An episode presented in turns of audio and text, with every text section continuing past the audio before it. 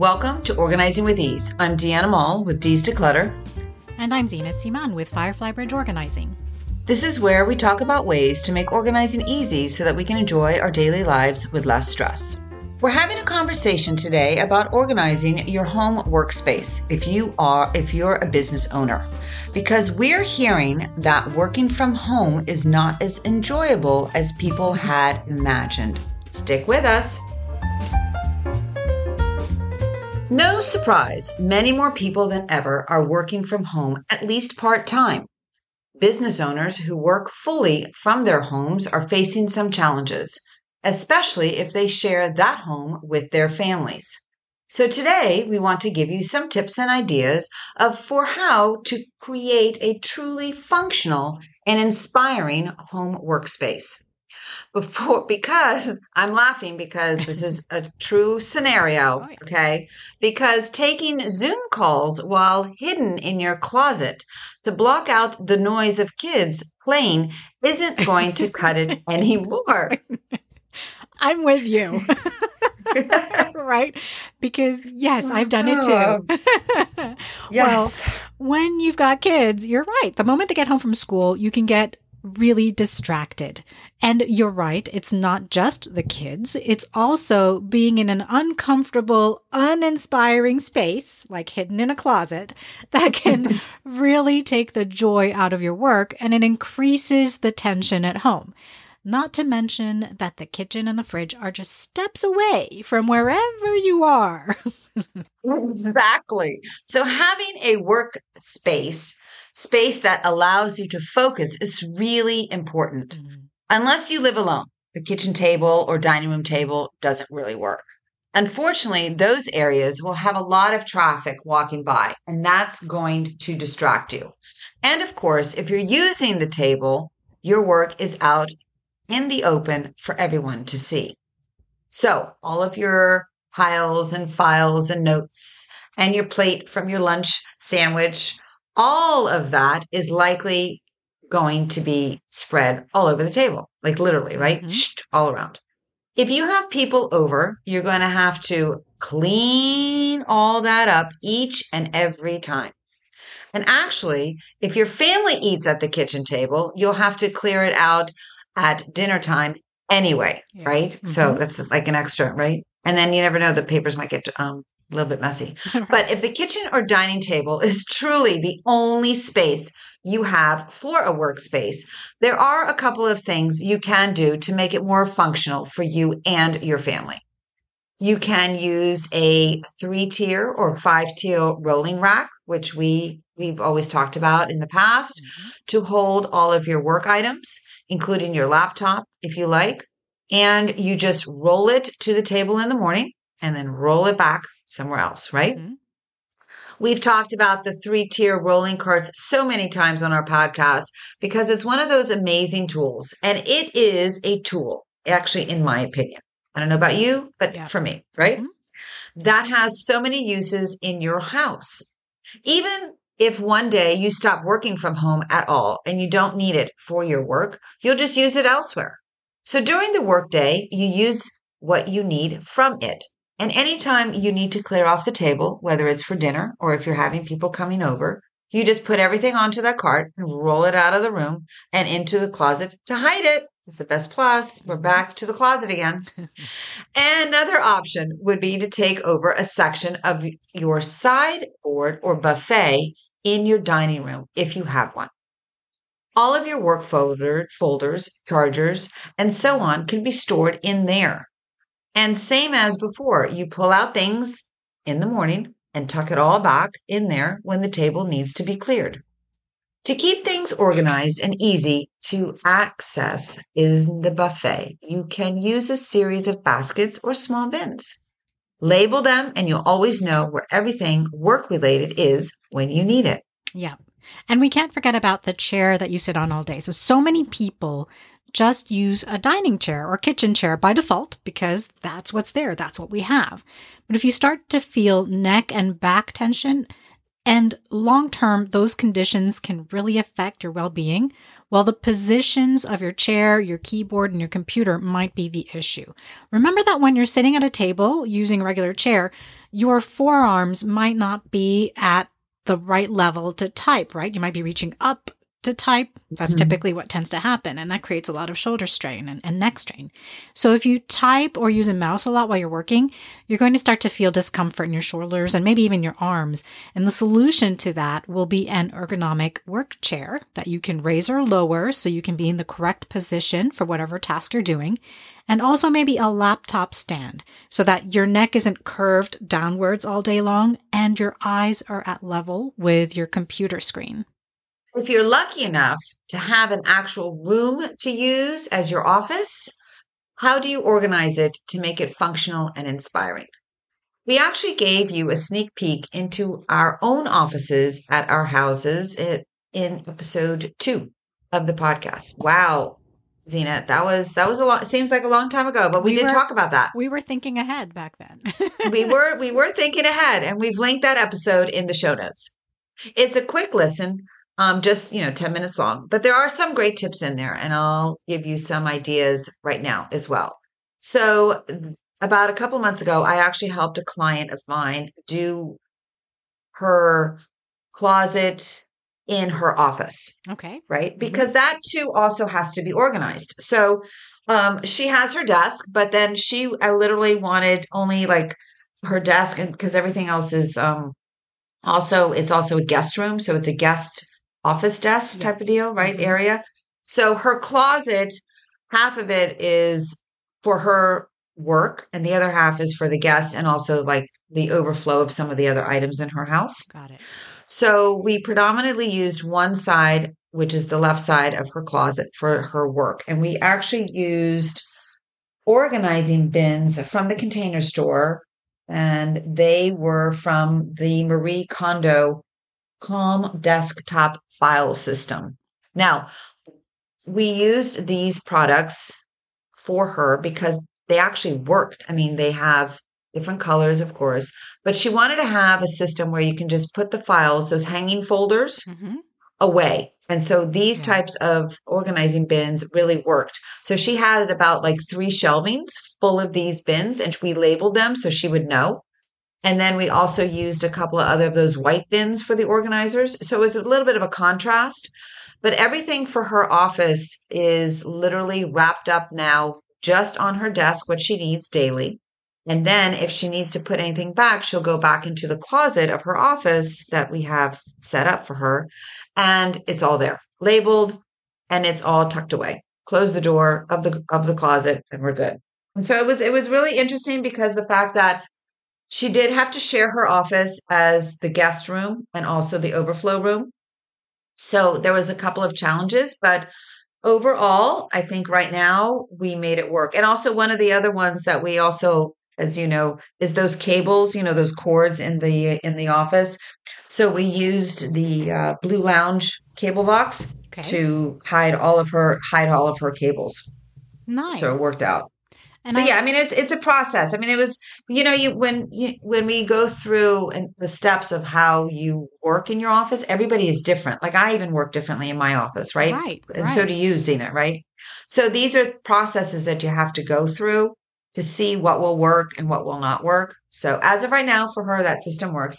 Also, on another side note, these products from Marie Kondo, we are not sponsoring. We have not. We don't have any. Um, affiliation or, or sponsorship. Nothing. Perfect. So just wanted to share that with you. Right. Okay. And I, right. I think, um, I like the idea of, of having storage in an office. So I, I know how a lot of small business owners work. I mean, you and I are small business owners and I'm sure that we had, yes. we had this thought in the meeting too. Like, it, you know, it'd be nice to have the only thing on our desk being the laptop and like one mm-hmm. file that we're working on. Everything else is put away. The reality is we know during the day, you're going to need to spread out stuff all over your desk. You're going to need the chargers, the cables, connect this printer, connect that thing all day long. But the idea is that once you end your day, that you put all those things away and leave a clear desk space at night. So then when you come back and sit at your desk in the morning, you start fresh. Your creativity is fresh. You're not greeted by and I'll call it this, the leftovers from last night on your desk that are already causing you tension the moment you sit down because, oh my gosh, I have to get this done. I didn't get it done yesterday. And, you know, it's the carryover from the day before. So I love what you did there, that you have, she has this closet space where she puts everything away in the evening and it's, you know, sight unseen. Then she starts fresh the next day. Exactly. Exactly. Sight unseen. And so now we have some ideas for setting up good workspace at your home. Now let's talk about having boundaries. Mm-hmm. Zeenat, let's talk about that. When you're working from home, you know that it's so easy to keep working. I'll just respond to that one more last email. Oh, wait, let me, let me, let me just print this out.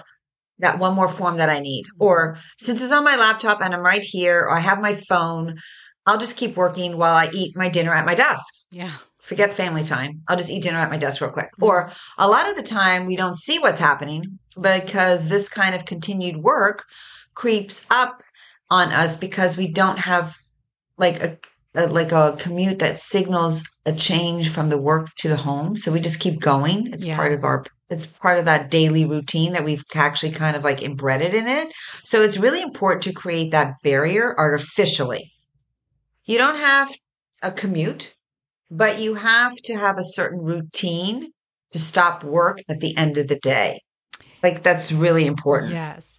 So um, Cal Newport, who's the author of Deep Work, and he's also a computer science and digital ethics professor at Georgetown University, he says that he used to have what he calls a shutdown ritual, and which he recommends for all of us to have. He used a silly phrase to signal to himself that it was time for work to end, and his phrase was, schedule shutdown complete, as if he was a robot. And it's it's silly, but what it did, it's silly. yeah, and what it did, because it was repetitive, every yeah. day he did this, it signaled to himself, to his mind, that work was done and that he would continue mm. tomorrow. There was no work straggling into the evening, into the late night.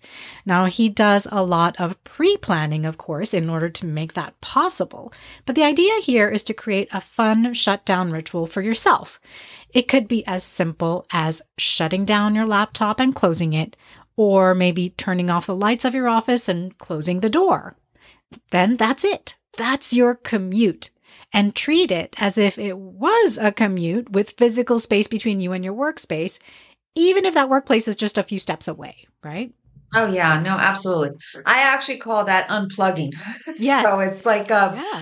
it's, I mean, yeah, it's, it's unplugging. And actually, if you think about it, there are true benefits of having an end of the workday, like a ritual, right? Like how he just did his. It's really, it's really beneficial. Um, aside from avoiding burnout, you actually get better sleep. But on that note, um, I think we have, um, I think we do have a challenge when, when the fact that everyone carries their work with them wherever they go, right? We, we all have our smartphones and emails and messages that come in at all times of the day and night. Mm-hmm. And we've become so conditioned to checking on every ding buzz we get on our phone. But I have learned how to find the mute button.